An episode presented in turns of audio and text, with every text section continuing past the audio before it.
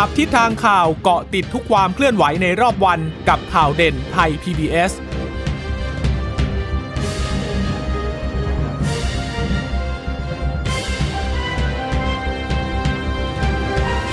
สวัสดีค่ะ สวัสดีค่ะต้อนรับคุณผู้ฟังสู่ข่าวเด่นไทย PBS เราพบกันเป็นประจำทุกวันจันทร์ถึงศุกร์บ่ายๆ แบบนี้ค่ะ อัปเดตข้อมูลข่าวสารที่เกิดขึ้นในรอบวัน เช่นเคยกับดิฉันจีราชาตาเอี่ยมรัศมีและคุณพึ่งนภาคล่องพยาบาลค่ะ ค่ะ คุณผู้ฟังสามารถรับฟังเราได้นะคะผ่านทางเว็บไซต์ไทย PBS Radio com หรือว่าจะฟังผ่านทางแอปพลิเคชันไทย PBS Podcast ได้ด้วยนะคะ ก็ฝากสวัสดีคุณผู้ฟังทุกท่านที่รับฟังข่าวเด่นไทย PBS จากสถานีพิทยุที่เชื่อมสัญญาณจากไทย PBS ด้วยนะคะ วันนี้ก็คงจะต้องตามกันต่อนะคะ เรื่องของการตั้งกรรมการสมานฉันตอนนี้ก็ยังไม่มีชื่อที่แน่นอนนะคะ ก็มีการเรียกกันไป บางก็เรียกว่าคณะกรรมการปรองดอง หรือว่าคณะกรรมการสมานฉันนะคะ ก็เห็นว่าทางประธานชวน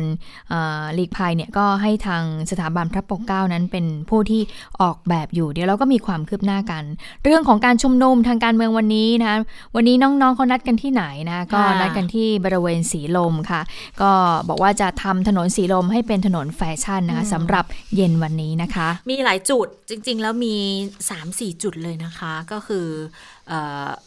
มีที่หน้าสื่อดังแห่งหนึ่งด้วยอืมย่านบางนาอ่ย่านบางนาอืมถนนบางนาตราดอืมเวลา 16 นาฬิกาเขานัดหมายกันอย่างนั้น แล้วก็ 17 นาฬิกาก็คืองานที่คุณพึ่งนภาบอกเมื่อสักครู่นี้ที่สารแดงนะคะ แล้วก็5โมงครึ่งมีเหมือนกันที่ Skywalk ค่ะ ตรง MBK เป็นผู้จัดก็คือคณะจุฬาเขาจัดงานรัดร้าวเราไม่ลืม รัฐและความรุนแรงความทรงจำที่ยากจะลืมเลือนนะคะก็จะมีคุณเอมมี่ The Bottom Blues มีคุณถา นัดประกรณ์จากไอรอแล้วก็คุณอับดุลเลาะห์ซิเดะอืมสมาพันธ์อ่านิสิตนักศึกษามุสลิมแห่งประเทศไทยขึ้นเวที แล้วอีกจุดหนึ่งจะเป็นต่างจังหวัด ที่ขอนแก่นค่ะ กลุ่มค่ะดาวดินเขาจัดงานราษฎรทั้งหลายพึงรู้เถิดว่า โทรโขงนี้เป็นของประชาชนทุกคนอืมที่คอมเพล็กซ์มหาวิทยาลัยขอนแก่นนะคะค่ะก็มีหลายพื้นที่นะคะ ที่จัดกิจกรรมการชุมนุมทางการเมืองไม่ใช่ค่ะเฉพาะในพื้นที่กรุงเทพเท่านั้นค่ะเมื่อสักครู่นี้พูดถึง Skywalk ใช่ไหมคะ แต่ค่ะว่าเอ่อเหตุการณ์ที่เกิดขึ้น กับการชุมนุมที่บริเวณ Skywalk สี่แยกประทุมวันเมื่อวันที่ 14 ธันวาคม แต่เป็นเหตุการณ์ที่เกิดขึ้นเมื่อปีที่แล้วนะคะ วันนี้ก็มีความคืบหน้าทางคดี เมื่อวันนี้นะคะ ผู้ต้องหาก็เดินทางไปรับฟังคำสั่งอายการของศาลแขวงประทุมวัน ในคดีนี้ก็มีผู้ต้องหาหลายท่านด้วยกันนะคะ แล้วก็พนักงานอายการก็ได้มีการยื่นฟ้องทั้งหมด 6 ข้อหาด้วยการประกอบด้วยร่วมกันเป็นผู้จัดการชุมนุมสาธารณะ โดยไม่แจ้งการชุมนุมต่อผู้รับแจ้ง ชุมนุม กีดขวางทางเข้าออกอืมแล้วก็รบกวนปฏิบัติงานการใช้บริการสถานีรถไฟค่ะร่วมกันชุมนุมสาธารณะโดยที่ไม่ดูแล แล้วก็รับผิดชอบการชุมนุมนะคะเอ่อแล้วก็ช่วยกันโฆษณาใช้เครื่องขยายเสียง โดยไม่ได้รับอนุญาตจากพนักงานเจ้าหน้าที่ แล้วก็ชุมนุมใกล้เขตพระราชฐานในรัศมี 150 เมตร และเจ้าพนักงานสั่งให้เลิกชุมนุมแต่ก็ไม่ยกเลิกนะคะค่ะวันนี้คุณเอ่อธนาครจึงรุ่งเรืองกิจประธานคณะก้าวหน้า คุณปิยบุตรแสงกนกกุลเลขาธิการคณะก้าวหน้าอ่า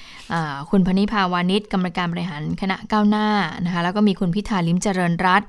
หัวหน้าพักก้าวไก่ และนายพระรัตโชคจันทรคจร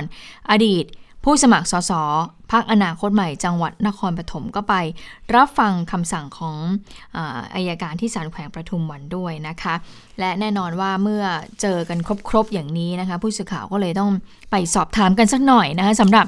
คดีที่เกิดขึ้นเมื่อวานนี้ที่ศาลรัฐธรรมนูญนั้นได้นัดอ่านคำนิจฉัยไปแล้วนะคะสำหรับ64 สส ก็ประกอบด้วย สส ฝ่ายค้าน 32 คน รัฐบาล 32 คน ในคดีถือหุ้นสื่อนะคะว่า ถือหุ้นสื่อหรือเปล่า ถ้าเกิดถือหุ้นสื่อเนี่ยก็สุ่มเสี่ยงที่จะหลุดเก้าอี้สสซึ่งตอนนี้ศาลก็ได้พิจารณาไปแล้วนะคะค่ะตอนนี้ชัดเจนแล้ว1คนก็คือคุณธันวรินทร์สุขพิสิทธิ์ ซึ่งเป็นสมาชิกเป็นสสพักก้าวหน้าก้าวไกลเนี่ยโอ้โหสับสนเนาะเออคณะก้าวหน้าพักก้าวพรรคก้าวไกไกลลอ่าอันนี้ก็คือถูกตัดสิทธิ์ไปแล้วนะคะ แน่นอนว่าผู้สื่อข่าวก็เจอก็เอ่อ ถามคุณพิธาริมเจริญรัตเหมือนกันนะคะหลังจากที่ศาลนั้นตัดสิทธิ์แล้วก็ทำให้เสียงของสมาชิกพักก้าวไกลเนี่ยต้องหายไปหนึ่งคนไปฟังเสียงของคุณพิธากันค่ะพรรคก้าวไกลก็จะสูญเสียสส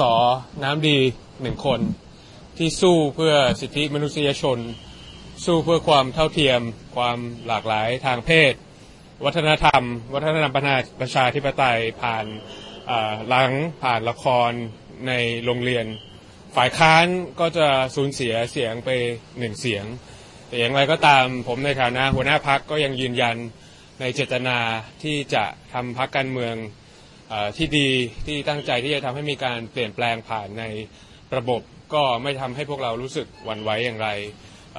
คุณธันวารินเมื่อวานก็ได้ฝักฝังเพื่อนๆ ในพรรคก้าวไกลที่เหลือที่ช่วยให้ช่วยผลักดันประเด็นที่เธอได้จุดประกายให้กับสังคมไว้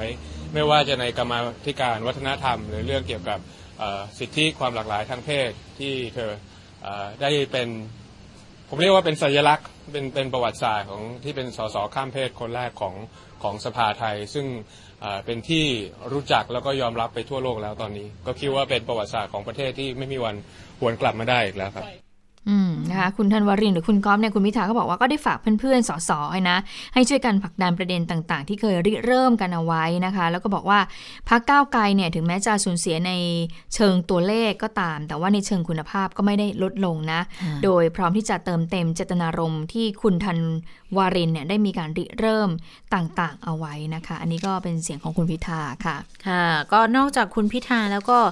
มีอีกหลายคนที่ออกมาแสดงความเห็นนี้เหมือนกัน แล้วก็คนที่เเคยเป็นอดีตหัวหน้าพักอนาคตใหม่อย่างคุณธนาธรจึงรุ่งเรืองกิจเองก็พูดถึงเรื่องนี้เหมือนกัน เพราะว่าคุณธนาธรเนี่ยก็เด้งจากตำแหน่งสสก็เพราะว่าเรื่องการถือครองหุ้นสื่อเนี่ยนะคะ ก็มีการให้ความเห็นเกี่ยวกับเรื่องนี้เหมือนกันไปฟังเสียงคุณธนาธรกันค่ะผมคิดว่าคดีนี้เนี่ยมันมี 2 ประเด็นอย่างที่อาจารย์ปิยบุตรเรียนไว้แล้วนะครับถ้าใช้มาตรฐานเดียวกันกับที่ใช้กับสสฝั่งรัฐบาลนะครับ ผมไม่ควรจะต้องหลุดจากสสนะครับ กรณีบริษัทที่ผมไปถือนะครับ หยุดกิจการไปแล้ว ไม่มีพนักงานเหลืออยู่แล้ว ไม่มีผลิตภัณฑ์เหลืออยู่แล้ว ไม่มีรายได้เหลืออยู่แล้วนะครับ แล้วก็ขายหุ้นไปแล้วด้วย จนถึงวันนี้ยังไม่มีใครหักล้างข้อมูลเรื่องการขายหุ้นได้ จนถึงวันนี้ยังไม่มีใครนะครับ บอกได้ว่าผมมีเจตนาที่จะถือหุ้นสื่อเพื่อที่จะให้ข่าวที่เป็นคุณของตัวเอง แต่ผมถูกตัดสิทธิ์ สสฝั่งรัฐบาลคนหนึ่งที่เป็นกรณีในเรื่องถือหุ้นสื่อเมื่อวานนะครับ บริษัทยังดำเนินการอยู่ด้วยซ้ำนะครับ ดังนั้นถ้าใช้มาตรฐานเดียวกัน ผมไม่ควรจะถูกนะครับ ผมไม่ควรจะถูกตัดสิทธิ์การเป็นสสก็จะเห็นได้ว่าสิ่งที่เกิดกับคุณธันวารินสิ่งที่เกิดกับผม แล้วก็สิ่งที่เกิดกับน้องๆ นิสิตนักศึกษา นักเรียนประชาชนที่ออกมาเรียกร้องความถูกต้องเรียกร้องประชาธิปไตยเรียกร้องความเป็นธรรมในสังคม นะครับก็คือนิติสงคราม คือการใช้กฎหมาย มาทำให้พวกเราหวาดกลัวทำให้ประชาชนหวาดกลัวที่จะลุกขึ้นสู้ทำให้ประชาชนหวาดกลัว ที่จะต่อสู้กับความยุติธรรมอายุติธรรมในสังคมค่ะพูดถึงบ่อยนะนิติสงครามเนี่ยเมื่อวานอาจารย์ปิยบุตรก็พูดถึงเรื่องนี้ด้วยเหมือนกัน แล้วก็วันนี้ก็เป็นอีกครั้งที่เราได้ยินคำนี้จากคุณธนาธรนะคะ จริง ๆ เคยพูดกันมาตั้งแต่ก่อนหน้านี้ละตั้งแต่ก่อนยุบพักอนาคตใหม่ซะด้วยซ้ำนะคะ แล้วก็วันนี้ ตะกี้นี้คุณธนาธรก็ได้พัดพิงไปถึงสิ่งที่อาจารย์ปิยบุตร ได้พูดมาก่อนหน้านี้ได้ให้ความเห็นก่อนหน้านี้ไปฟังเสียงอาจารย์ปิยบุตรค่ะ กระบวนการนี้ทั้งหมดเนี่ยนะครับมันทำไปทำมาเนี่ยมันกลายเป็นว่าคนที่ถูกกระทบเนี่ยนะครับกลายเป็นสมาชิกสภาผู้แทนราษฎรนะครับหรืออดีตผู้สมัครสมาชิกสภาผู้แทนราษฎร ซึ่งมาจากพรรคอนาคตใหม่ทั้งหมดเลยนะครับเคสเนี่ยทั้งหมดนะครับสามท่าน นะครับตั้งแต่ของคุณภูเบศเห็นหลอด ซึ่งเป็นอดีตผู้สมัครของเรานะครับที่สกลนครเขตสองอันนั้นสารดีกาบอกว่าถือหุ้นสื่อนะครับแล้วต่อมาก็เป็นคุณธนาธรหัวหน้าพักแล้วก็มาเมื่อวานนี้เป็นคุณธันวารินนะครับทั้งหมด 3 คน ทีนี้มันเลยกลายเป็นมาตรฐานการตัดสินของสองศาลนี่ไม่เหมือนกัน กรณีที่คุณภูเบศโดนตอนสารดีกาเนี่ยตอนในชั้นผู้สมัครเนี่ยสารดีกาวางแนวไว้ว่าดูหนังสือบริคนสนธิถ้ามีข้อใดข้อหนึ่งในบริษัทของคุณนั้นเนี่ย เป็นเรื่องการผลิตสื่อทำสื่อเนี่ยนะครับก็ถือว่าโดนหมดดูโดยไม่ได้ดูว่าประกอบกิจการสื่อจริงหรือไม่อย่างไร แต่แนวสารรัฐธรรมนูญของเมื่อวานนี้นะครับก็คือดูแนวว่าต้องประกอบกิจการจริง ๆ ด้วยนะครับแม้ว่าในหนังสือบริคนส่วนที่จะมีวัตถุประสงค์แบบนั้นก็ตาม ปัญหาก็คือว่าแล้วการตัดสิทธิ์สมัครรับเลือกตั้งของคุณภูเบศเมื่อปีที่แล้วเนี่ยจะคืนความเป็นธรรมให้กับเขาอย่างไรนะครับนี่เรื่องแรก ทีนี้ปัญหามันก็เกิดขึ้นมาอีกครับก็คือ สสที่โดนกันทุกคนรอบนี้นะครับ ผมเห็นว่าเรื่องมันไม่ควรต้องไปสู่สารรัฐธรรมนูญตั้งแต่แรกเลย เพราะว่าทุกคนเนี่ยเป็นสสไปเรียบร้อยแล้ว ถ้าคุณจะตรวจสอบคุณสมบัติลักษณะต้องห้ามของผู้สมัครนะครับ ของผู้สมัครมันมีช่วงเวลาแรกนะครับ ก่อนซึ่งทำโดยสารดีกา หลังจากนั้นเขาเป็นสสไปแล้วเนี่ย คุณจะตรวจว่าเขามีคุณสมบัติลักษณะต้องห้ามหรือไม่ต้องตรวจต้องตรวจในสถานะตอนที่เขาเป็นสสแล้ว นะครับแต่ปรากฏว่านี่ย้อนกลับไปตรวจสอบวันสมัคร มันก็เลยสับสนโอลหมานกันเต็มไปหมดนะครับผมคิดว่าในท้ายสุดมันเลยกลายว่า เอ๊ะ หรือว่าคนที่ริเริ่ม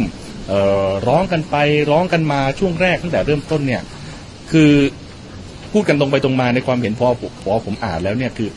สุดท้ายคือต้องการเล่นงานคุณธนาธรคนเดียวใช่หรือไม่ มันเลยกลายเป็นว่ากระบวนการมันกลายเป็นแบบนี้ไปหมดเลยนะฮะเลยเกิดปัญหานะฮะลักลั่นกัน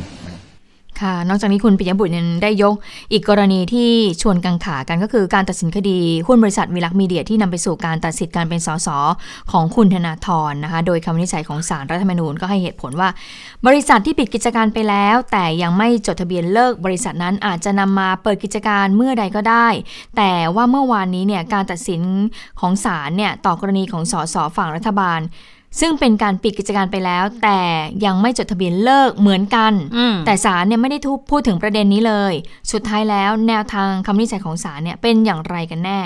ในส่วนประเด็นเรื่องของการดำเนินคดีทางอาญานั้น เวลาที่พูดถึงกันว่าศาลรฐธรรมนูญเนี่ยผูกพันทุกองค์กร หมายถึงเป็นการผูกพันเฉพาะผลของคำวินิจฉัย คือธันวรินทร์และธนาธรไม่ได้เป็นสสแล้วแต่ไม่ได้ผูกพันเรื่องของข้อเท็จจริง ความเห็น หรือเหตุผลประกอบที่ศาลรรัฐธรรมนูญนำไปใช้ในคดี ตัวอย่างที่เคยเกิดขึ้นก็คือกรณีตัดสิทธิยุบพักไทยรักไทย ที่อ้างว่ามีการจ้างวานพักเล็กลงสมัครรับเลือกตั้งอืมซึ่งในตอนนั้นเนี่ยศาลเนี่ยตัดสินยุบพัก แต่พอมาดำเนินคดีอาญากับพลเอกธรรมรัฐอิสรางกูลณอยุธยาที่กล่าวหาว่าเป็นผู้จ้างวาน สุดท้ายศาลก็ยกฟ้องเนื่องจากอ่าหลักฐานไม่เพียงพอนะคะ อันนี้ก็เป็นความเห็นของคุณปิยบุตรที่เออมองต่อการตัดสินคดีของศาลเมื่อวานนี้ แต่ว่าถ้าเมื่อวานเนี่ยไปฟังของทนายความของพรรคพลังประชารัฐเขาบอกว่า ถ้าเขาก็ไปเทียบดูเหมือนกันนะ ไปเทียบดูกับเอ่อกรณีของคุณธนาธรจึงรุ่งเรืองกิจที่ถูกศาลตัดสินเรื่องของหุ้นสื่อเหมือนกัน ก็คือว่าเอ่อเมื่อเทียบเคียงแล้วเขาก็พยายามที่จะส่งหลักฐานเอกสารตามที่ศาลนั้นนะเขาว่าเลยนะคะอืมก็คือใช้ของคุณธนาธรเนี่ยเป็นเป็นเป็นเป็นเป็นการเป็นแนวอ้างอิทางเลยล่ะอืมเพราะฉะนั้นแล้วเนี่ยก็เขาก็เลยมั่นใจว่าดูแล้วมันก็ไม่เหมือนกับคุณธนาธรอันนี้ อันนี้ทนายความเป็นของเห็นของแต่ละฝ่ายเออไปของพรรคพลังประชารัฐอะนะคะค่ะ แต่ว่าก็แน่นอนว่าเรื่องที่ออกมาเนี่ยก็ทำให้เกิดความไม่พอใจสะสมในกลุ่มคนที่เอ่อเชียร์ฝั่งนั้นฝั่งนี้กันอยู่ดีอะนะคะเพราะว่าก็คือคือแนวทางของศาลรัฐธรรมนูญก็ต้องยอมรับอย่างหนึ่งว่า เมื่อมันเป็นตัวบทออกมาเนี่ย คนที่จะชี้ก็คือศาลรัฐธรรมนูญเป็นคนชี้และการเป็นการสร้างบรรทัดฐานขึ้นมา แต่ขณะเดียวกันคนที่ใช้กฎหมายเนี่ย คือก็มีทั้งทนายความมีทั้งบรรดาผู้รู้หลาย ๆ คนก็สามารถที่จะให้ความเห็นในหลากหลาย แง่มุมกันได้นะอันนี้ก็เลยกลายเป็นช่องที่จะกลายเป็นเเหมือนกับกรณีศึกษาอีกอย่างหนึ่งในการเอาไปสอนหนังสือได้เหมือนกันนะว่าแนวทางบรรทัดฐานในการตัดสินเนี่ยเป็นเช่นไรกันต่อไปนะคะ อันนี้ก็ก็ก็กลายเป็นกรณีที่มีการตั้งข้อสังเกตทำให้เกิดความความกังขาทำให้เกิดเสียงวิพากษ์วิจารณ์กันอีกครั้งหนึ่ง แต่อย่างไรก็ตามอย่าลืมนะว่าตอนนี้การจะวิจารณ์ คำพิพากษาของศาลรัฐธรรมนูญก็คงไม่ได้จะเปิดกว้างให้สามารถวิพากษ์วิจารณ์ได้เหมือนแต่ก่อน เพราะว่าก็มีกฎหมายที่กำหนดกฎเกณฑ์ในเรื่องของการละเมิดอำนาจศาลรัฐธรรมนูญมาแล้วด้วยเหมือนกันนะคะค่ะแต่ทีนี้ในกรณีแฟลตม็อบอันนี้เราว่ากันไปแล้วเนาะว่าเอ่อรับฟ้องไปแล้ว แต่ก็คือปล่อยตัวนะคะ เพราะว่า ไม่ไม่ต้องมีหลักประกันอะไร เพราะว่ามีการนัดหมายตรวจพยานอีกครั้ง 22 ธันวาคม 63 ไปแล้ว ก็เป็นเรื่องที่เกี่ยวข้องกับการชุมนุม แต่ทีนี้เนี่ยมันมีอยู่กรณีหนึ่งที่เกี่ยวข้องกับการชุมนุมที่หน้าสถานทูตเยอรมนีด้วย ก็ปรากฏว่าจริง ๆ เมื่อวานน่ะศาลน่ะ เอ้ยไม่ใช่ไม่ใช่ศาลนะคะทางตำรวจให้ข้อมูลมา ก็บอกว่าอาจจะมีการดำเนินคดีกับทางแกนนำของกลุ่มผู้ชุมนุมที่ไปชุมนุมกันที่หน้าสถานทูตเยอรมนีด้วย ปรากฏว่าล่าสุดเนี่ยมีรายงานออกมานะคะว่าเหมือนกับว่าทางตำรวจเนี่ยเขาจะไปขออนุมัติศาลออกหมายจับแกนนำการชุมนุม แต่ปรากฏว่าทางเอ่อศาลยกคำร้องหมายจับของตำรวจไปแล้วอะนะคะ ก็จะเป็นคดีที่เอ่อ ศาลเนี่ยยกคำร้อง หมายจับคุณไมายน้องไม้พัสราวลีกับพวกรวม 5 คนที่ไปชุมนุมหน้าศาลสถานทูตเยอรมนี ก็คือสรุปนะะว่าตำรวจยกคำร้อง ไม่ไอ้ศาลยกคำร้องตำรวจไปขออมแต่ว่าศาลก็ยกคำร้องไป ทีนี้สิ่งที่ ศาลให้เหตุผลก็บอกว่าเป็นการชุมนุมระยะสั้น แล้วนักศึกษาก็ไม่ได้มีพฤติการที่จะหลบหนี ทุกคนก็มีที่อยู่เป็นหลักเป็นแหล่งอืมดังนั้นการจะออกหมายจับเลย ไม่ได้ต้องออกหมายเรียกก่อนอืมนะคะ คือเป็นกรณีที่ตำรวจเนี่ยเขาเตรียมจะออกหมายเรียกคุณมายพัสราวลีกับพวก 5 คน ที่หน้าสถานทูตเยอรมนีค่ะ ก็ปรากฏว่าทางศาลอาญากรุงเทพใต้ก็ได้นัดไต่สวนคำร้องขอหมายจับอ่า ที่ทางรักษาราชการแทนผู้กำกับสอนอทุ่งมหาเมฆเขาไปยื่น ขอออกหมายจับ 5 คนก็คือคุณพัสรวรีหรือคุณมายนะคะ คุณกรกฎแสงเย็นพันธ์อายุ 28 ปี คุณชนิน วงศรีอายุ 20 ปี คุณชนลทิศ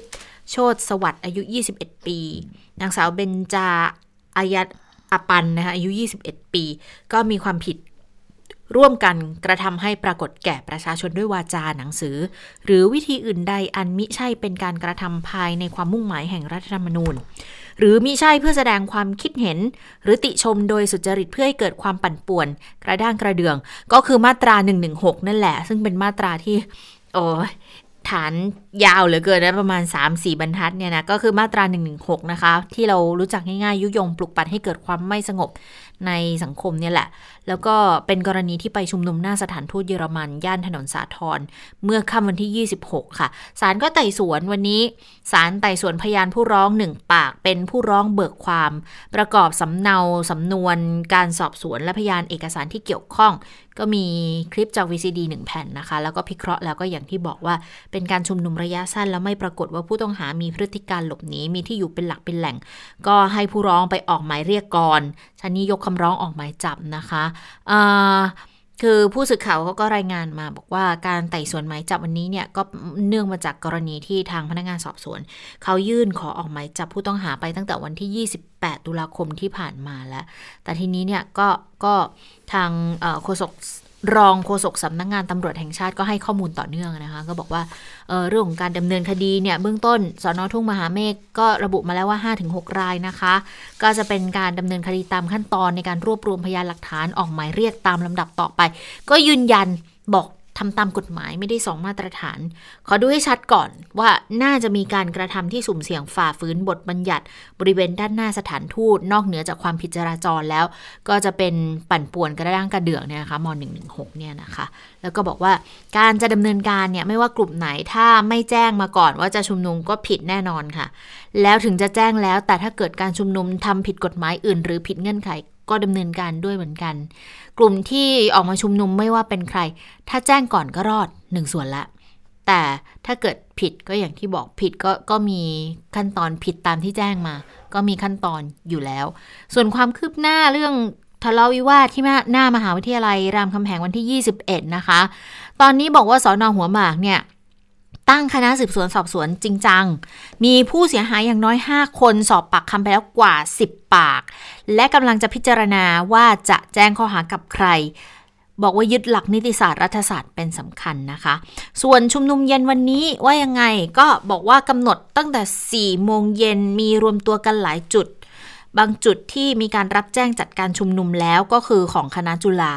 ที่สกายวอล์กแยกปทุมวัน แต่จุดอื่นอย่างสีลมอย่างหน้าสำเอ่อสำสำนักข่าวแห่งหนึ่งเนี่ยยังไม่มีการแจ้งมาอืมก็เลยย้ำบอกว่าเดี๋ยวตำรวจก็ต้องจัดตัวแทนไปเจรจานะคะ ไม่ได้มังมังมุ่งเน้นที่จะใช้กฎหมาย แต่ก็พยายามเน้นการเจรจา เพราะไม่อยากให้เกิดเหตุสุดวิสัยเข้าใจผิดหรือทะเลาะวิวาทด้วยนะ ค่ะคะเรื่องของการชุมนุมนะคะที่ปัจจุบันนี้ก็มีการนัดกันผ่านทางโซเชียลมีเดียค่ะนะคะเอ่อไม่ได้เป็นการออกสื่ออย่างเป็นทางการแต่อย่างใด แต่ว่าจะเห็นได้ว่าก็มีมวลชนเนี่ยก็ไปตามนัดนะคะเอ่อเกือบทุกนัดเลย ล่าสุดก็มีผู้สื่อข่าวเนี่ยไปถามพลเอกประวิตยวงษ์สุวรรณเหมือนกันนะเรื่องของการชุมนุมนัดหมายผ่านทางโซเชียลมีเดียเนี่ยเหมือนกับท่านพลเอกประวิตยเนี่ยมีการกำชับอะไรเป็นพิเศษหรือเปล่านะคะพลเอกประวิตยก็บอกว่า มีการตรวจสอบติดตามผู้ชุมนุมอยู่แล้ว ส่วนกระแสว่ารัฐภาครัฐเนี่ยเข้าถึงดิจิทัลไม่ทันผู้ชุมนุมนั้น รองนายกก็บอกว่าเขารู้ได้ยังไง รู้ได้ไงว่าเขาไม่ถึง ผมเข้าถึงถึงมากกว่านะคะอ่าส่วนกรณีที่คุณสนที่ลิมทองกูลอดีตแกนนำกลุ่มพันธมิตรประชาชนเพื่อประชาธิปไตย เสนอทางออกประเทศให้มีการปฏิวัติ จัดตั้งรัฐบาลแห่งชาติพลเอกประวิทย์ก็บอกว่าไม่ได้ดูนะแต่ไม่มีการปฏิวัติ เมื่อถามต่อว่า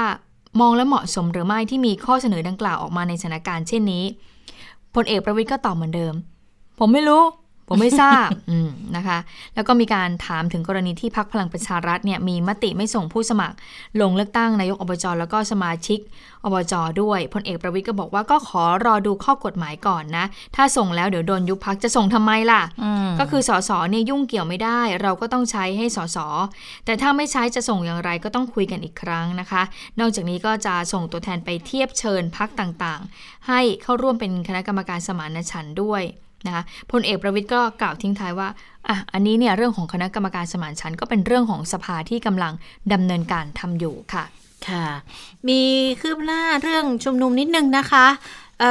ตำรวจเขาทำเส้นทางเลี่ยงการจราจรละเพราะว่ามองว่าจะมีการมีผลกระทบ เนื่องจากจุดที่ไปชุมนุมก็ถนนสีลม เขาจะเริ่มจุดเริ่มเขาบอกวัดแขก จะปูพรมแดงวัดแขกถนนสีลม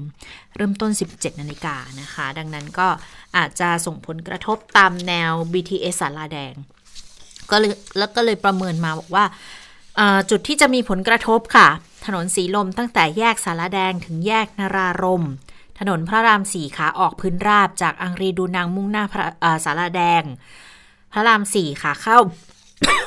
อืมพระรามสี่อืค่ะมเข้าขออนะคะภัยค่ะอ่า พระรามสี่ขาเข้าแยกวิทยุมุ่งหน้าสาราแดง ราชดำริ แล้วก็ราชดำริมุ่งหน้าแยกสาราแดง เส้นทางแนะนำนะคะ ก็จะมีถนนสีลมเนี่ยให้ไปใช้สาทรเหนือใต้หรือว่าสุรวงแทน มันจะแทนกันได้ไหม มันจะ ติดต่อเนื่องกันไปหรือเปล่า ถ้าเกิดคนมาเยอะๆนี่ไม่แน่เหมือนกันนะ อ่า แล้วก็พระรามสี่ก็ให้ไปใช้สะพานไทยญี่ปุ่นค่ะ ทางนี้เจ้าหน้าที่จราจรกำลังอำนวยการจราจรพื้นที่รอบชุมนุมอยู่ แล้วก็กำหนดตู้สัญญาณไฟสารแดงให้เป็นจุดประสานงานศูนย์วิทยุสวนลุม แล้วก็บกศูนย์สองด้วยนะคะ นี่ก็ยังดีว่าเอ่อโรงเรียนแถวนั้นโรงเรียนใหญ่กรุงเทพคริสเตียนเขาไหวตัวทันเขาประกาศเมื่อวานปิดไปแล้วเออปิดเลยนะคะเพื่อเพื่อหลีกเลี่ยงผลกระทบจากการชุมนุม ค่ะ ค่ะ มาดูเรื่องของทางออกประเทศนะคะ ที่ประชุมรัฐสภาไป 2 วันก็มีข้อสรุปนะคะหนึ่งเรื่องของการเร่งรัดให้แก้ไขร่างรัฐมนูญนะคะ อีกเรื่องหนึ่งก็คือการจัดตั้งคณะกรรมการปรองดอง หรือว่าคณะกรรมการสมานฉันนี่แหละนะคะ ล่าสุดก็มีการเปิดเผยจากทางคุณชวนหลีกภัยประธานสภาในเรื่องของร่างแก้ไขรัฐธรรมนูญนะคะ โดยคุณชวนบอกว่าก็ได้มอบให้ที่ปรึกษาประธานสภานะคะประสานไปยังพักการเมืองต่างๆ เพื่อสอบถามถึงการบรรจุระเบียบวาระเรื่องื่องของการแก้ไขรัฐธรรมนูญ 6 ยตินะคะ ในวาระรับหลักการถ้าจำกันได้ก็คือ 2 ยติเนี่ยก็คือของพักร่วมนะคะ แล้วก็ของทางพักฝ่ายค้านนะคะ แล้วก็ของอีกสี่ยติเนี่ยก็เป็นการเพิ่มเข้ามาของทางพักฝ่ายค้านนะคะโดยคุณชวนบอกว่าก็จะ ต้องพิจารณาดูค่ะ ว่าจะรอพิจารณาไปพร้อมกันกับร่างของไอรอหรือเปล่านะคะ เท่าที่ทราบบางพักก็บอกว่าสมควรให้รอ บางพักก็บอกว่าขอนำกลับไปหารือในพักก่อนนะ ไปฟังเสียงของคุณชวนในประเด็นนี้กันค่ะ มีบางพรรคก็เห็นด้วยว่าให้รอ แต่บางท่านที่ปฏิเสธยังไม่มีมีแต่ว่าขออนุญาตไปหารือที่พักก่อน เพื่อจะแจ้งให้ทราบอีกทีหนึ่งครับคุณชวนได้กำหนดวันที่จะให้เขาตอบกลับมาไหมคะว่าคุณจะมีความชัดเจนเมื่อไหร่อย่างไร ที่จริงมันมีเวลาอยู่ เพราะว่าสมัยประชุมก็ยังไม่เปิดนะครับสมัยประชุมเปิดหนึ่งพฤศจิกาเพราะนั้นในช่วงพยายามว่าแทนที่จะรอให้เปิดก็จะพยายามสารประสานให้เสร็จซะก่อนมีเวลาวันนี้วันที่ยี่สิบเก้าสามสิบสามเดือนมีเวลาสองวัน ทีนี้วันที่หนึ่งก็ยังไม่ได้เปิดเป็นทางการเพราะเปิดประชุมสภาจริงวันพุธครับครับผมเสียงส่วนใหญ่ในเบื้องต้นแล้วตอนนี้บอกว่าให้รอของเอ่อของไอรอก่อนแต่ว่าในของส่วนไอรอเองเนี่ยตอนนี้ค่ะ เราตรวจรายชื่อเขารอคือไม่ไม่ได้เกี่ยวรายชื่อแล้วครับ ขณะนี้รอเขาตอบมาว่าเขาไม่ได้เป็นผู้เสนอ คือจดหมายที่ส่งไปสะแสนกว่าฉบับนี่หมายถึงว่า ให้เขามีตอบมาโดย โดยจดหมายที่เราส่งไปนั่นเองนะครับเขาก็ตอบมาโดยฉบับนั้นโดยไม่ต้องไปเสียตังค์ส่งเพราะว่าสภานี้จ่ายเงินไปให้หมดแล้วฉบับละสามบาทครับว่าให้ส่งกลับมาว่ามีผู้ที่แสดง เจตนาว่าเขาไม่ได้ลงชื่อหรือเขาไม่ได้เกี่ยวไม่ได้เสนอหรือไม่ครับเขาจะว่าส่วนใหญ่คงคงมีน้อยนะครับ ที่เป็นอย่างนั้นเนี่ยอาจจะไม่มีก็มีน้อย แต่ว่าเนื่องจากกฎหมายกำหนดไว้มันจึงไม่สามารถที่จะเป็นรักเวลาได้ คือต้องครบวันที่ 12 หลัง 12 นะครับ ก็จะได้พิจารณาว่าถ้าสมมติว่ามีความเห็นว่าให้รอ หลังจากวันที่ 2 เป็นต้นไปเราก็สามารถกำหนดระเบียบวาระประชุมได้ เพราะฉะนั้นก็นับ 13 14 15 16 17ช่วงนี้ครับ ครับเราต้องให้เวลาสมาชิกได้พิจารณาล่วงหน้าอย่างน้อย 3 วันครับค่ะก็เป็นการไล่ทำลายของคุณชวนหลีกภัยประธานรัฐสภานะคะดูเหมือนว่าคงจะต้องรออร่างแก้ไขรัฐธรรมนูญฉบับไอรอหรือว่าฉบับภาคประชาชนแหละที่ตอนนี้ก็อยู่ในช่วงของการยืนยันอยู่นะคะว่าเเห็นสมควรให้มีการแก้ไขร่างรัฐธรรมนูญหรือไม่ ซึ่งคุณชวนก็บอกว่าในการยืนยันชื่อเนี่ยก็คาดว่าก็น่าจะมีน้อยนะในการที่จะส่งตอบกลับมานะคะ ก็ ถ้าให้รอเนี่ยก็ต้องรอหลังจากวันที่ 12 พฤศจิกายนเป็นต้นไป เพราะฉะนั้นแล้วถ้าดูจากไล่จากไทม์ไลน์เนี่ยถึงแม้จะเปิดประชุมสภาสมัยสามัญวันที่ 1 พฤศจิกายนแล้ว แต่ว่าก็คงจะไปหารือกันอีกทีนะในเรื่องของการรับร่างแก้ไขรัฐมนูญเนี่ย ในช่วงของวันที่หลัง 17 พฤศจิกายนเป็นต้นไปเหมือนกัน เพราะว่าหลังจากที่ร่างของฉบับไอรอเสร็จแล้ว มันก็ต้องให้เวลาสสเนี่ยเข้าไปพิจารณาในร่างของฉบับไอรอก่อนนะคะ นอกจากเรื่องของการแก้ไข ร่างรัฐธรรมนูญแล้วอีกเรื่องหนึ่งประเด็นหนึ่งที่มีการพูดถึงกันก็คือเรื่องของการจัดตั้งคณะกรรมการสมานฉันท์เนี่ยนะคะค่ะอันนี้นายกรัฐมนตรีมอบหมายให้รัฐสภาเป็นผู้รับผิดชอบแล้วดังนั้นก็เบื้องต้นเนี่ยประสานไปที่เลขาธิการสถาบันพระปกเกล้านะคะ ให้ไปศึกษาให้ไปกำหนดโครงสร้างของคณะกรรมการชุดดังกล่าวมา ทางสถาบันก็ต้องไปคุยกับคนที่เสนอให้ตั้งคณะกรรมการชุดนี้ว่าวัตถุประสงค์เนี่ยจะยังไง จะได้รู้แนวทางในการตั้งกรรมการขึ้นมาว่าจะมีใครมีหน้าที่อะไร ส่วนบุคคลที่จะมามาเป็นประธานอันนี้คุณชวนบอกว่าเดี๋ยวค่อยว่ากันเอารูปแบบมาก่อนว่าจะเป็นยังไง แต่คนที่มีความรู้มีประสบการณ์เนี่ยมีอยู่แล้ว แต่ว่าข้อสังเกตที่มองว่าตั้งกรรมการชุดนี้เนี่ยซื้อเวลา แล้วฝ่ายค้านเขาก็พูดแบบนี้แล้วเขายังไม่ร่วมสังฆกรรมอีกแล้วนะคะ คุณชวนก็เลยถามกลับบอกใครซื้ออะใครเป็นคนขายเวลา ไม่ขอวิจารณ์อะไรก็แล้วกัน แต่ว่าทุกคนก็ต้องทำหน้าที่ภายใต้ความรับผิดชอบของตัวเองนะคะ ส่วนเรื่องที่บอกว่าฝ่ายค้านเรื่องที่นักศึกษาจะไม่เข้ามาร่วมในการตั้งกรรมการชุดนี้ แล้วถ้าตั้งมาแล้วจะสำเร็จไหมคุณชวนก็บอกว่าคือจริง ๆ ก็อยากให้ทุกฝ่ายเข้ามามีส่วนร่วมมากที่สุดนะคะ อย่าเพิ่งไปมองว่าเป็นฝ่ายค้านหรือนักศึกษา ให้มองภาพรวมว่าทุกคนเนี่ย ที่มีบทบาทมีความรู้ความสามารถ แล้วถ้าดูแล้วเป็นประโยชน์ก็ควรจะเข้ามาร่วมด้วยนะคะค่ะ ส่วนความเนื่นหน้าในเรื่องของการที่ให้ทางสถาบันพระปกเกล้าเนี่ยเป็นผู้ที่ออกแบบนะว่าคณะกรรมการสมานฉันท์หรือว่าคณะกรรมการปรองดองเนี่ยจะเป็นอย่างไรนะคะ มีโครงสร้างอย่างไรรูปแบบอย่างไร แล้วก็วิธีการอย่างไรตรงส่วนนี้ ล่าสุดก็มีการเปิดเผยจากคุณสติธรธนานิธิโชตผู้อำนวยการสำนักนวัตกรรมเพื่อประชาธิปไตยสถาบันพระปกเกล้านะคะซึ่งอาจารย์สติธรก็บอกว่าวันที่ 30 ตุลาคมนี้นะคะ ทางสถาบันพระปกเกล้าก็จะมีการหารือเป็นการภายในกันก่อน เพื่อพิจารณาต่อในประเด็นที่คุณเชิญเหล็กภายนั้นให้โจทย์ออกมานะคะที่ให้สถาบันพระปกเกล้าเนี่ยไปออกแบบ รูปแบบของคณะกรรมการสมานฉันท์นะคะ เบื้องต้นก็จะต้องมีการเตรียมความพร้อม แล้วก็รวบรวมข้อมูลรายละเอียดที่เกี่ยวข้องนะคะ อาจารย์สติธรบอกว่าความเห็นส่วนตัวนะบอกว่าการตั้งกรรมการสมานฉันท์เพื่อหาทางออกปัญหาบ้านเมืองเนี่ยรูปแบบควรจะไม่ซ้ำกับ คณะกรรมการชุดต่างๆ ที่ผ่านมานะ ที่มีหน้าที่พิจารณาศึกษา แล้วก็เสนอแนะทางออกไปยังรัฐบาล เพราะว่าไม่เคยมีฝ่ายใดเนี่ยนำไปปฏิบัติเลย อันนี้อันนี้อาจารย์นิทรบอกนะ ดังนั้นแนวทางที่ทำได้ก็คือการทำหน้าที่เป็นคนกลาง การสร้างพื้นที่ปลอดภัยให้กับคู่ขัดแย้งหลัก คือรัฐบาลและกลุ่มผู้ชุมนุม เพื่อไปพูดคุยตกลงหาทางออกร่วมกันนะคะ ซึ่งรูปแบบก็จะคล้ายกับการพูดคุยสมัยคุณอภิสิทธิ์เวชชาชีวะ เป็นนายกรัฐมนตรีแล้วก็มีการเชิญแกนนำแนวร่วมนปชมาพูดคุย แต่ว่ารอบนั้นเนี่ยไม่ได้ข้อเสนอ เพราะว่าเกิดการเผชิญหน้ากันนะคะ แล้วก็ยังบอกอีกว่ากรณีที่เพื่อไทยเนี่ยปฏิเสธ หรือว่าเมินการเข้าร่วมกรรมการสมานฉันท์เนี่ยแล้วก็มองว่าซื้อเวลาให้กับรัฐบาลปัจจุบันนะคะอาจารย์สติธรก็บอกว่าพักเพื่อไทยเนี่ยควรจะฟัง แล้วก็พิจารณารูปแบบการทำงานก่อนนะ ก่อนที่จะประกาศจุดยืนออกมา เพราะว่า อาจจะตกขบวนได้อ่าอืมใช้คำนี้นะ อาจจะตกขบวนได้นะ เนื่องจากพรรคฝ่ายค้านอาทิพักก้าวไกลเนี่ยก็สนับสนุนการสร้างพื้นที่ปลอดภัยในการพูดคุยอยู่ไม่ใช่หรอ ซึ่งกรณีที่พรรคเพื่อไทยบอกว่าไม่ร่วมเนี่ยแล้วก็บอกว่าเป็นการซื้อเวลาให้กับรัฐบาลนั้นน่ะก็ต้องยอมรับว่า กรรมการในลักษณะเดียวกันเนี่ยส่วนใหญ่ตั้งขึ้นมาเพื่อระดมความเห็นเสนอแนะทางออกใช่ไหม แต่คนที่เกี่ยวข้องเนี่ยมันไม่มีใครนำไปปฏิบัติเลย และเมื่อมีความคิดจะตั้งกรรมการ ก็ทำให้คนมองว่าอ้าวเกิดอีกแล้ว เหมือนเดิมอีกแล้วแล้วก็ไม่ได้ผลอะไรอืมดังนั้นสิ่งที่สถาบันพระปกเกล้าจะต้องไปพิจารณาก็คือเรื่องของการออกแบบ รูปแบบการทำงาน แล้วก็กำหนดองค์คณะการพูดคุยเพื่อไม่ให้ซ้ำรอยเดิมนะคะและทีนี้ผู้สื่อข่าวก็คงจะถามว่าหนักใจไหมเมื่ออ่าเมื่อเนี่ยอาจารย์ก็รู้นี่ว่า พอเอ๊ะตั้งคณะกรรมการขึ้นมาอีกแล้วเนี่ยอย่างเงี้ยนะคะ อาจารย์ก็บอกว่าก็ยอมรับนะ ก็หนักใจนะที่สถาบันได้รับมอบหมายให้ทำหน้าที่นี้นะคะ เพราะว่าจะต้องไป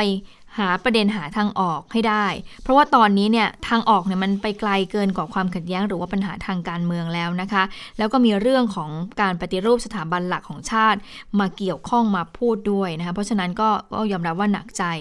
ขณะเดียวกันก็ต้อง หาคู่ขัดแย้งหลักด้วย คือรัฐบาลและกลุ่มผู้ชุมนุมก็ต้องยอมรับกลไกดังกล่าวนี้ขึ้นมาด้วยนะคะ แล้วก็มองว่ากลไกรัฐสภาดำเนินการเพื่อใช้กติกาของรัฐสภาอย่างเช่นการประชุมรับเนี่ยก็ถือว่าเป็นเรื่องที่ทุกเป็นพื้นที่ของทุกฝ่ายที่จะต้องมาหารือร่วมกันนะคะ อันนี้น่าสนใจเหมือนกันนะคะว่าคู่ขัดแย้งหลัก คือรัฐบาลก็ก็คงจะร่วมแหละ เพราะว่าก็ยอมรับให้มีกลไกนี้ขึ้นมา แต่ทางกลุ่มผู้ชุมนุมอะจะจะเข้ามาร่วมด้วยหรือเปล่า เพราะว่าคนที่เสนอก็เป็นเป็นสสจากฝากฝั่งของรัฐบาลด้วยอย่างพรรคประชาธิปัตย์ทีนี้เราก็ไม่แน่ใจเหมือนกันว่าเขาจะมองว่าเป็นคนที่ได้รับมอบฉันทามติหรือว่าอืมเอ่อได้รับมอบ เป็นเป็นเป็นผู้แทนของพวกเขาอะอืมมาเสนอแนะในข้อเสนอนี้ด้วยหรือไม่นะคะอืมแต่ว่าถ้ามองว่ามันเป็นการเปิดพื้นที่ที่ทำให้พูดคุยให้ได้สะท้อนให้ได้เสนอแนะเนี่ย มันก็มองว่าเป็นอีกพื้นที่ที่ดีเหมือนกันนะ เพราะว่าจากที่เราคุยกับนักวิชาการหลาย ๆ คนหลาย ๆ ท่าน ก็มองว่าคือก็ควรจะต้องมีพื้นที่ให้ได้พูดคุย ตอนนี้ก็อยู่ที่การสร้างการยอมรับแล้วละว่าจะเป็นยังไง เอาให้แน่ ๆ ว่าจะตั้งขึ้นมาได้ก่อนหรือเปล่าอืมเพราะว่าจริง ๆ เสนอกันในเจ็ดฝ่ายเลยนะ ที่อืมจะให้อยากเข้ามาร่วมเป็นอ่าภาคีในการพูดคุยกันในครั้งนี้นะคะ แล้วก็เออมอบหมายให้ทางรัฐสภาเป็นคนดำเนินการมาแล้วเนี่ยก็ต้องไปถามทางรองนายกรัฐมนตรีวิษณุเหมือนกัน วันนี้ผู้สื่อข่าวไปสอบถาม อาจารย์วิษณุที่ทำเนียบรัฐบาล บอกว่าเรื่องของการตั้งกรรมการปรองดองเนี่ยยังไง ปรากฏอาจารย์วิษณุบอกไม่ทราบเรื่องไม่รู้เรื่อง เพราะอันนี้กลายเป็นเรื่องของคุณชวนไปอืมส่วนการเสนอให้สถาบันพระปกเกล้ามาเป็นตัวกลาง และจะให้ตัวแทนผู้ชุมนุมเข้าร่วมด้วยหรือไม่เนี่ยก็ไม่รู้เหมือนกันทุกอย่างอยู่ที่คุณชวนเลยค่ะว่าจะเป็นผู้กำหนดรายละเอียดแต่คุณชวนโยนไปบอกว่าให้สถาบันพระปกเกล้าตั้งตั้งตั้งเขาเรียกอะไรนะ วางโครงมาก่อนใช่ไหมว่าจะเป็นยังไงอะนะคะ ทีนี้ก็เลยต้องดูละว่าจะออกมาในรูปแบบไหน ซึ่งท้ายที่สุดเนี่ยอาจารย์วิษณุก็บอกว่า ก็ยังไงก็คงต้องมาจากข้อเสนอแนะของสสสวนะคะ แล้วก็ต้องเห็นพ้องกันทุกฝ่าย ยืนยันบอกว่าไม่ได้การเป็นการโยนให้นิติบัญญัติเป็นคนดำเนินการ แต่นี่เป็นอำนาจของประธานรัฐสภาที่จะดำเนินการค่ะ เพราะถ้าเกิดคนอื่นตั้งก็ไม่มีอำนาจอยู่ดี แล้วดูแล้วว่าอาจจะไม่ไม่มีคนเอาด้วยเนี่ย แต่ทีนี้ประธานรัฐสภาดำเนินการได้ค่ะ แล้วก็เคยทำมาแล้วนี่ในสมัยที่คุณชัยชิดชอบเป็นประธานรัฐสภา ที่เคยตั้งคุณดิเรกถึงฝั่ง อดีตสวนนทบุรีเป็นประธานมาแล้วด้วย ส่วนจะมองว่าจะเป็นทางออกหรือไม่นั้น เนื่องจากว่าเทียบเคียงสมัยคุณดิเรกเป็นประธานเนี่ยก็ไม่สำเร็จ ก็เหมือนที่อาจารย์สติธรอ้างอิงเรื่องความหนักใจเรื่องของการซื้อเวลาเมื่อสักครู่นะอาจารย์วิษณุก็บอก มันก็ไม่มีวิธีอื่นแล้วอะจะไปตั้งกรรมธิการ จะมีข้อบังคับไม่ได้เปิดช่องเอาไว้นี่ แต่ถ้าจะไปถ้าใช้อำนาจของประธานรัฐสภาตามข้อ 5วรรคหกของการประชุมข้อบังคับการประชุมรัฐสภาเนี่ย อันนี้ไปต่อได้นะคะ แล้วทีนี้ถ้าฝ่ายหนึ่งฝ่ายใดไม่เข้าร่วมในการตั้งคณะกรรมการดังกล่าวแล้ว ควรจะต้องยุติหรือควรจะเดินหน้าต่อ อาจารย์วิษณุก็บอกว่า ไม่แน่ใจนะ ว่าคณะกรรมการเนี่ยจะหาข้อยุติได้หรือเปล่า แต่หาทางออกให้ปฏิบัติอย่างสมัยคุณชัยหาทางออกได้ แต่มันมันไม่สำเร็จในทางปฏิบัตินะคะดังนั้นถ้าเกิดจะมีการตั้งกรรมการขึ้นมาตัวแทนฝ่ายรัฐบาลเนี่ยจะต้องเป็นรัฐมนตรีเลยไหม ต้องระดับนั้นเลยหรือเปล่า คุณวิษณุก็บอกว่ายังไม่ได้คิดเรื่องนี้ค่ะ เพราะว่ายังไม่รู้เลยว่าองค์ประกอบของกรรมการคืออะไร คือเราก็ยังไม่เห็นหน้าเห็นตากันทั้งนั้น เพราะว่าเพิ่งจะมีการมอบหมายให้ทางสถาบันพระปกเกล้าไปดำเนินการในเรื่องนี้เอง แต่ถ้าเกิดรู้แล้วเนี่ยก็จะได้พิจารณากันต่อ ว่าจะเป็นยังไงกันต่อไปนะคะ ค่ะ ย้อนกลับไป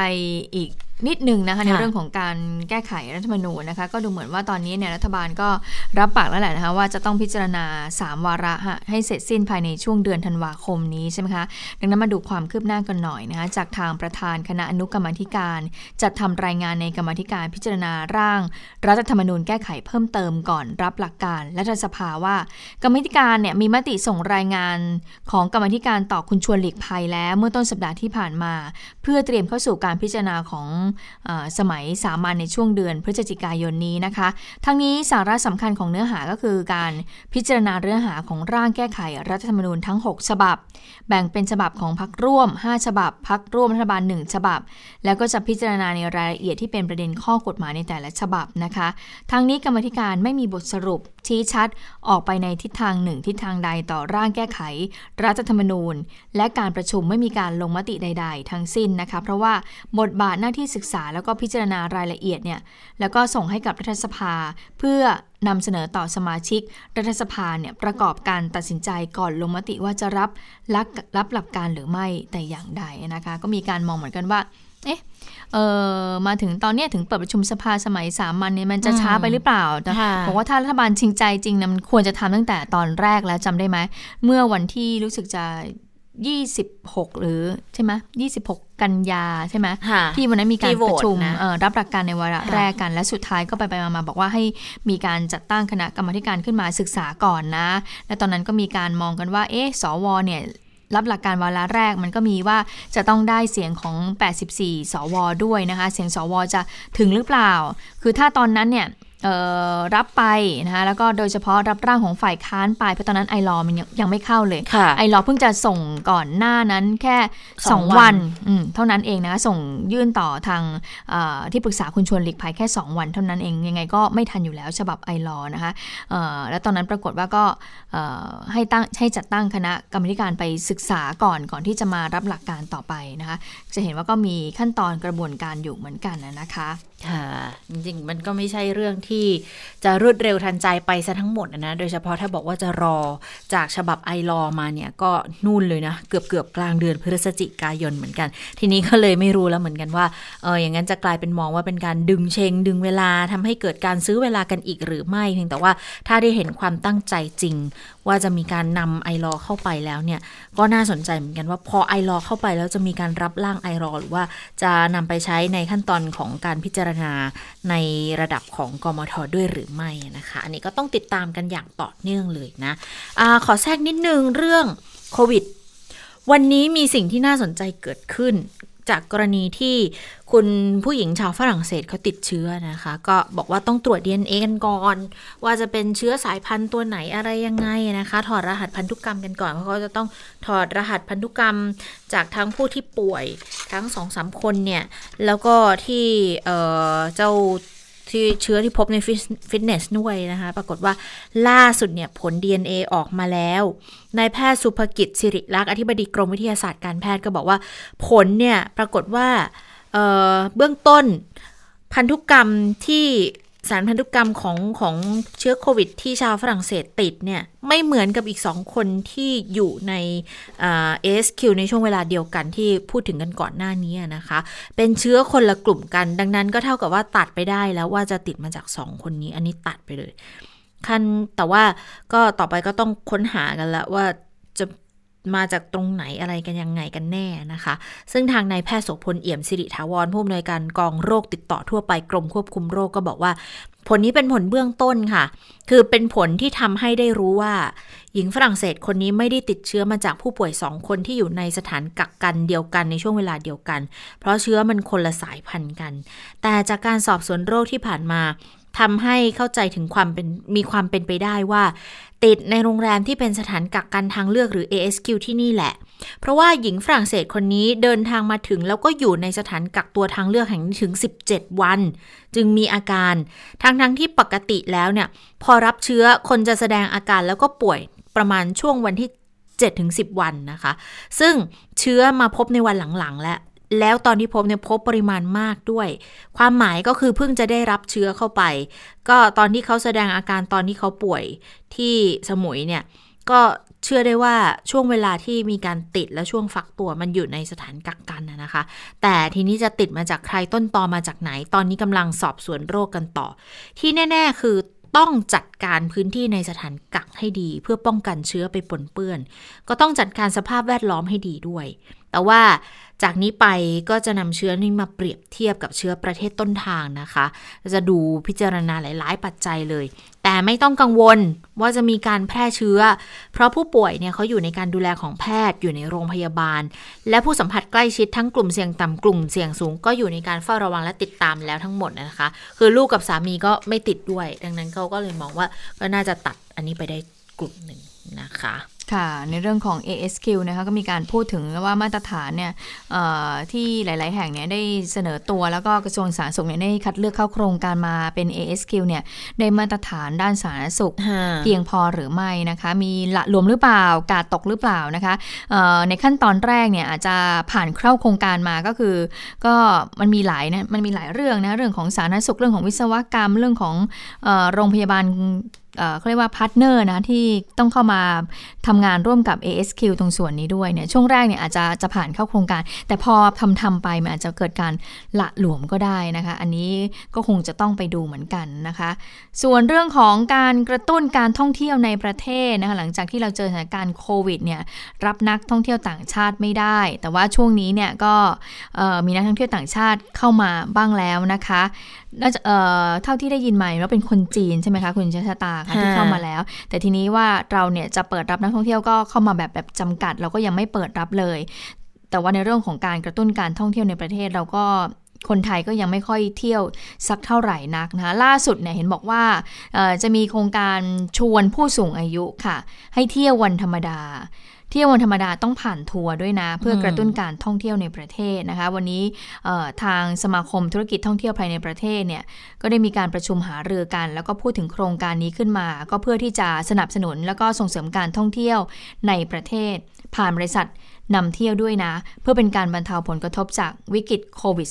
-19 ข้อเสนอดังกล่าวเนี่ยรัฐบาลก็จะให้เงินอุดหนุนด้วย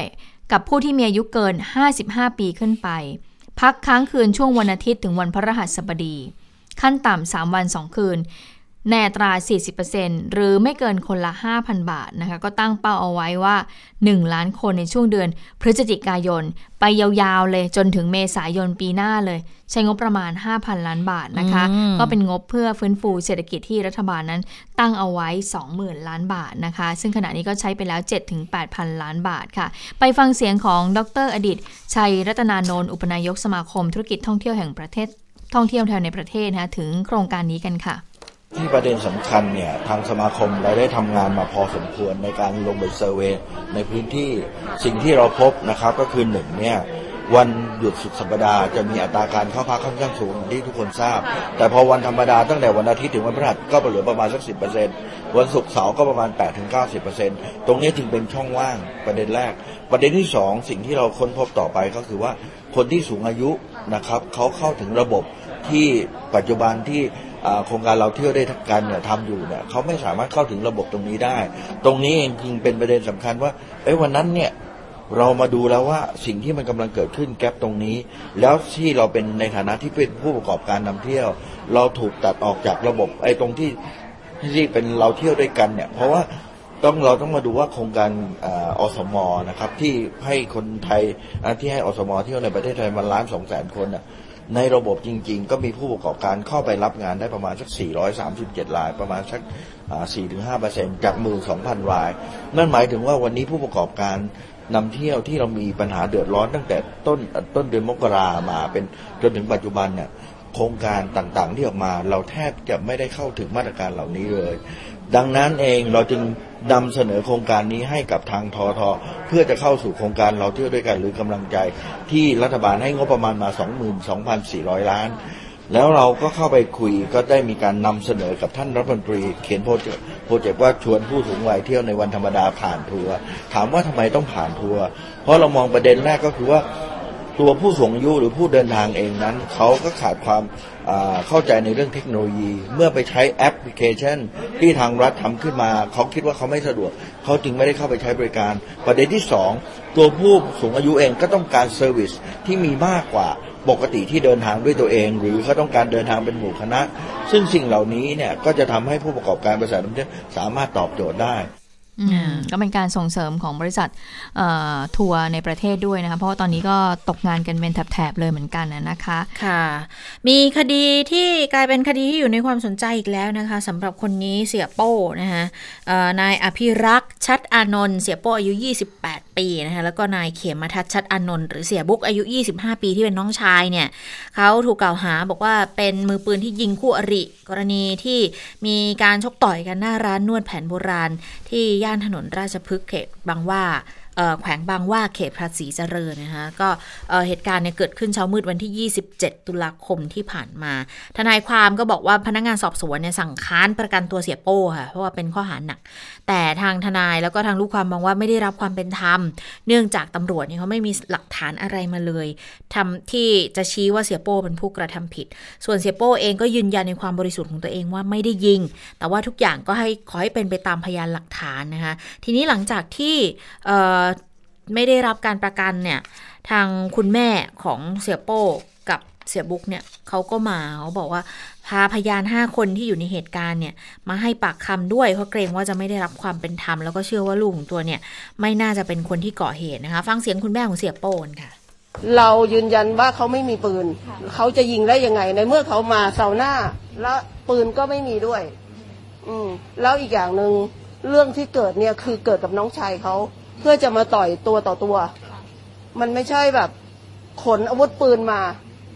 ชื่อตั้งอะไรเนี่ย ตัวเนี่ย มีคนเห็นหมดที่ยิงปืนออกมา แต่ว่าเราที่เราไม่ออกมาพูด เพราะว่าเรายังไม่มีพยานหลักฐาน แต่พอมีพยานบุคคลเราก็กล้าออกมาพูด ให้ความเป็นธรรมเขาจะมียืนยันใช่ไหมและอีกอย่างหนึ่งคนเจ็บเนี่ย อาจจะโดนลูกหลงจากคนที่ยิงมาฝั่งเดียวกัน ค่ะ คือฝั่งเราไม่มีใครยิงฝั่งเราคือเสียโป้ไม่ได้ยิงแน่นอน แต่ว่าก็ตอนนี้ก็มีการนำตัวไปฝากขังที่ศาลอาญาธนบุรีแล้วนะคะ ข้อหาหนักทีเดียวนะ ร่วมกันพยายามฆ่าผู้อื่น และความผิดตามพรบอาวุธปืนด้วยรวม 4 ข้อกล่าวหาด้วยกันค่ะ ค่ะ เอาเวลาเอาละค่ะได้เวลาสถานการณ์ในต่างประเทศนะคะไปดูอิทธิพลของพายุเอ่อโมลาเบโมลาเบนะคะที่ตอนนี้ก็ทำให้มีผู้เสียชีวิตหลายคนแล้วนะคะ ที่เวียดนามนะคะ ค่ะ สวัสดีค่ะคุณผู้ฟัง สวัสดีทั้งสองท่านค่ะ สวัสดีค่ะ ก็เวียดนามเจอประจำนะคะขาประจำเพราะว่าถ้าไปดูแผนที่เนี่ยเราจะเห็นเลยว่าภูมิศาสตร์ของเวียดนาม คือเขาจะเป็นประเทศแบบที่ยาวๆอะนะคะ แล้วชายฝั่งตลอดทั้งประเทศ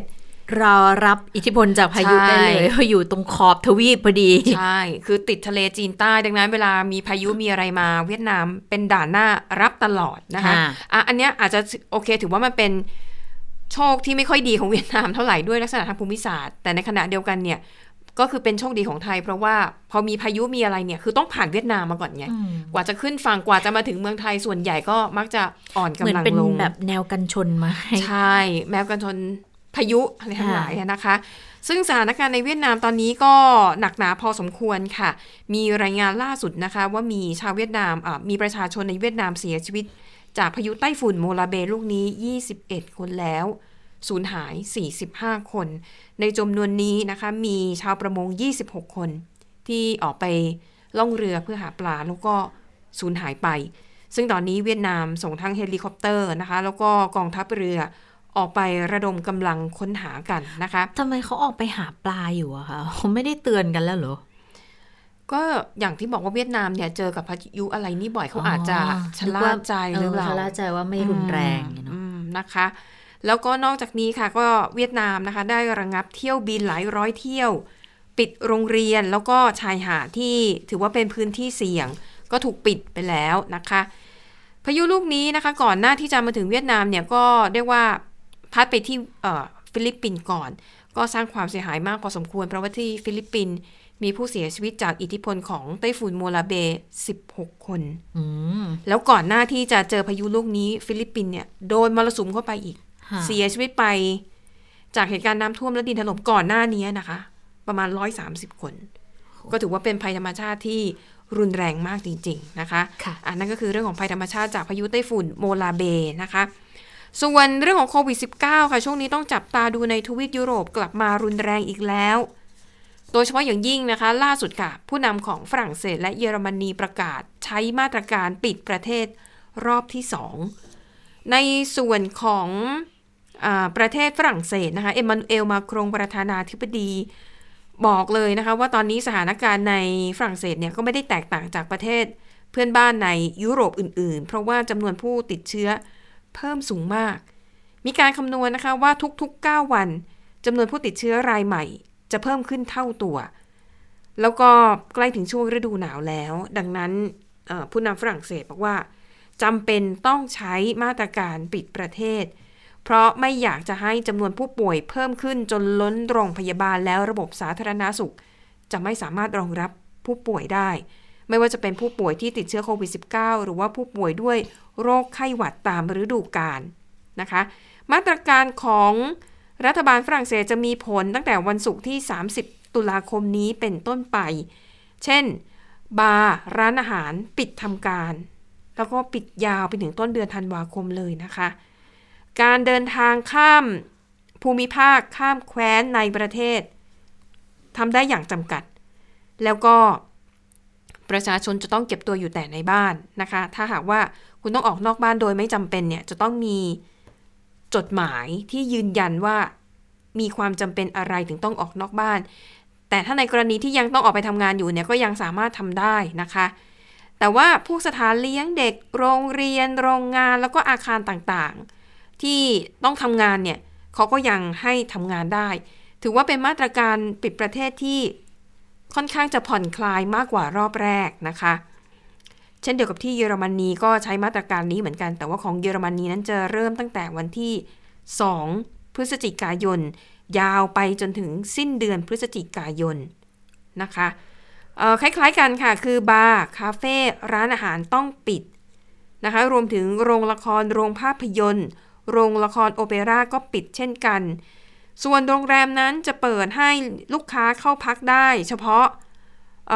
นักกีฬาอาชีพเท่านั้นนะคะ เพราะว่าที่เยอรมนีเขาจะมีการแข่งขันบุนเดสลีกานะคะก็จะอนุญาตให้เฉพาะทีมที่เกี่ยวข้องกับการแข่งขัน ฟุตบอลอาชีพเท่านั้น สามารถพักในโรงแรมได้ แต่ว่ารูปแบบของการแข่งขันกีฬาเนี่ยก็จะต้องมีการจำกัดจำนวนคนดูนะคะอ่าแล้วก็ตอนนี้อังกฤษก็น่าวิตกเหมือนกันแต่อังกฤษยังไม่ได้ใช้มาตรการปิดประเทศนะคะ แต่ก็เริ่มมีคำเตือนแล้วว่า สถานการณ์ไม่ค่อยดีนะ ดูตัวเลขผู้ติดเชื้อเพิ่มขึ้นอย่างน่ากังวล ตอนนี้ก็เลยมีหลายเสียงในอังกฤษนะคะ เรียกร้องให้รัฐบาล พิจารณานำมาตรการปิดประเทศหรือว่าปิดเมืองมาใช้ ซึ่งอันนี้เนี่ยผู้นำคือบริสจอนสันแล้วก็ผู้นำในระดับท้องถิ่นต่างๆ ก็ต้องคิดหนักเหมือนกัน เพราะว่ามันส่งผลกระทบต่อเศรษฐกิจมากเหลือเกินนะคะ นอกจากนี้ยังส่งผลถึงสภาพจิตใจของผู้คนด้วย เพราะ จริง ๆ แล้วช่วงเดือนพฤศจิกายน มันเป็นช่วงการเฉลิมฉลองแล้วนะ คือมันจะต้องเริ่มคึกคักแล้วอะเพราะว่าเดือนธันวาคมก็จะต้องมีคริสต์มาสแล้วก็เข้าสู่ช่วงปีใหม่จะเป็นช่วงที่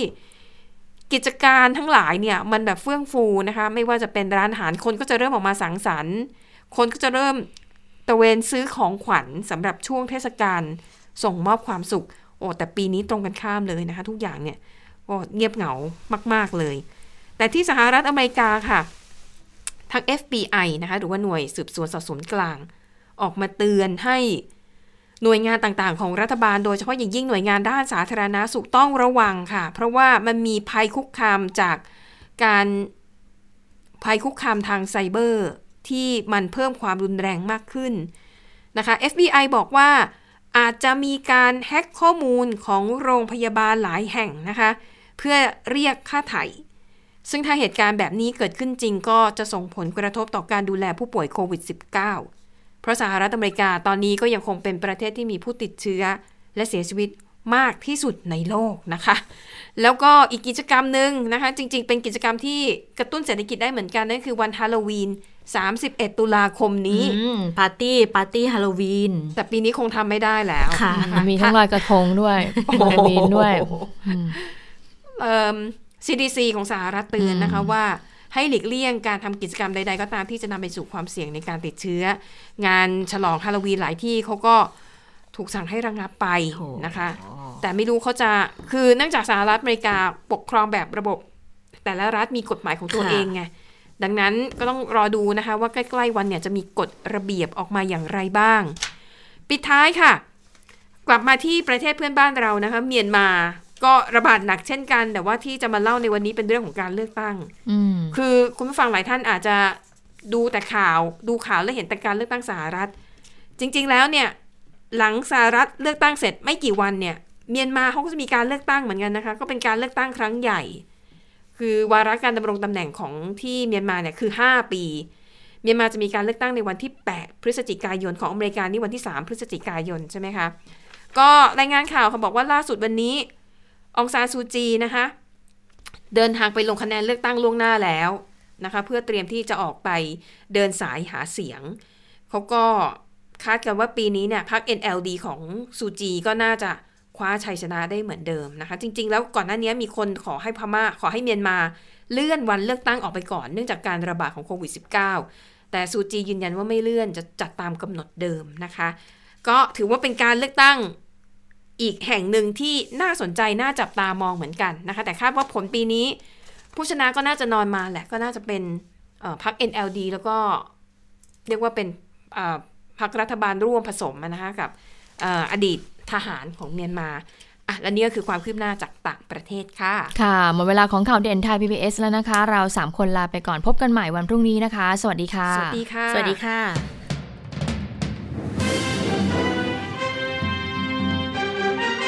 ติดตามข่าวเด่นไทย PBS ได้ทุกวันจันทร์ถึงศุกร์เวลา 15 นาฬิกา ทางไทย PBS Radio และติดตามฟังข่าวได้อีกครั้งทางไทย PBS Podcast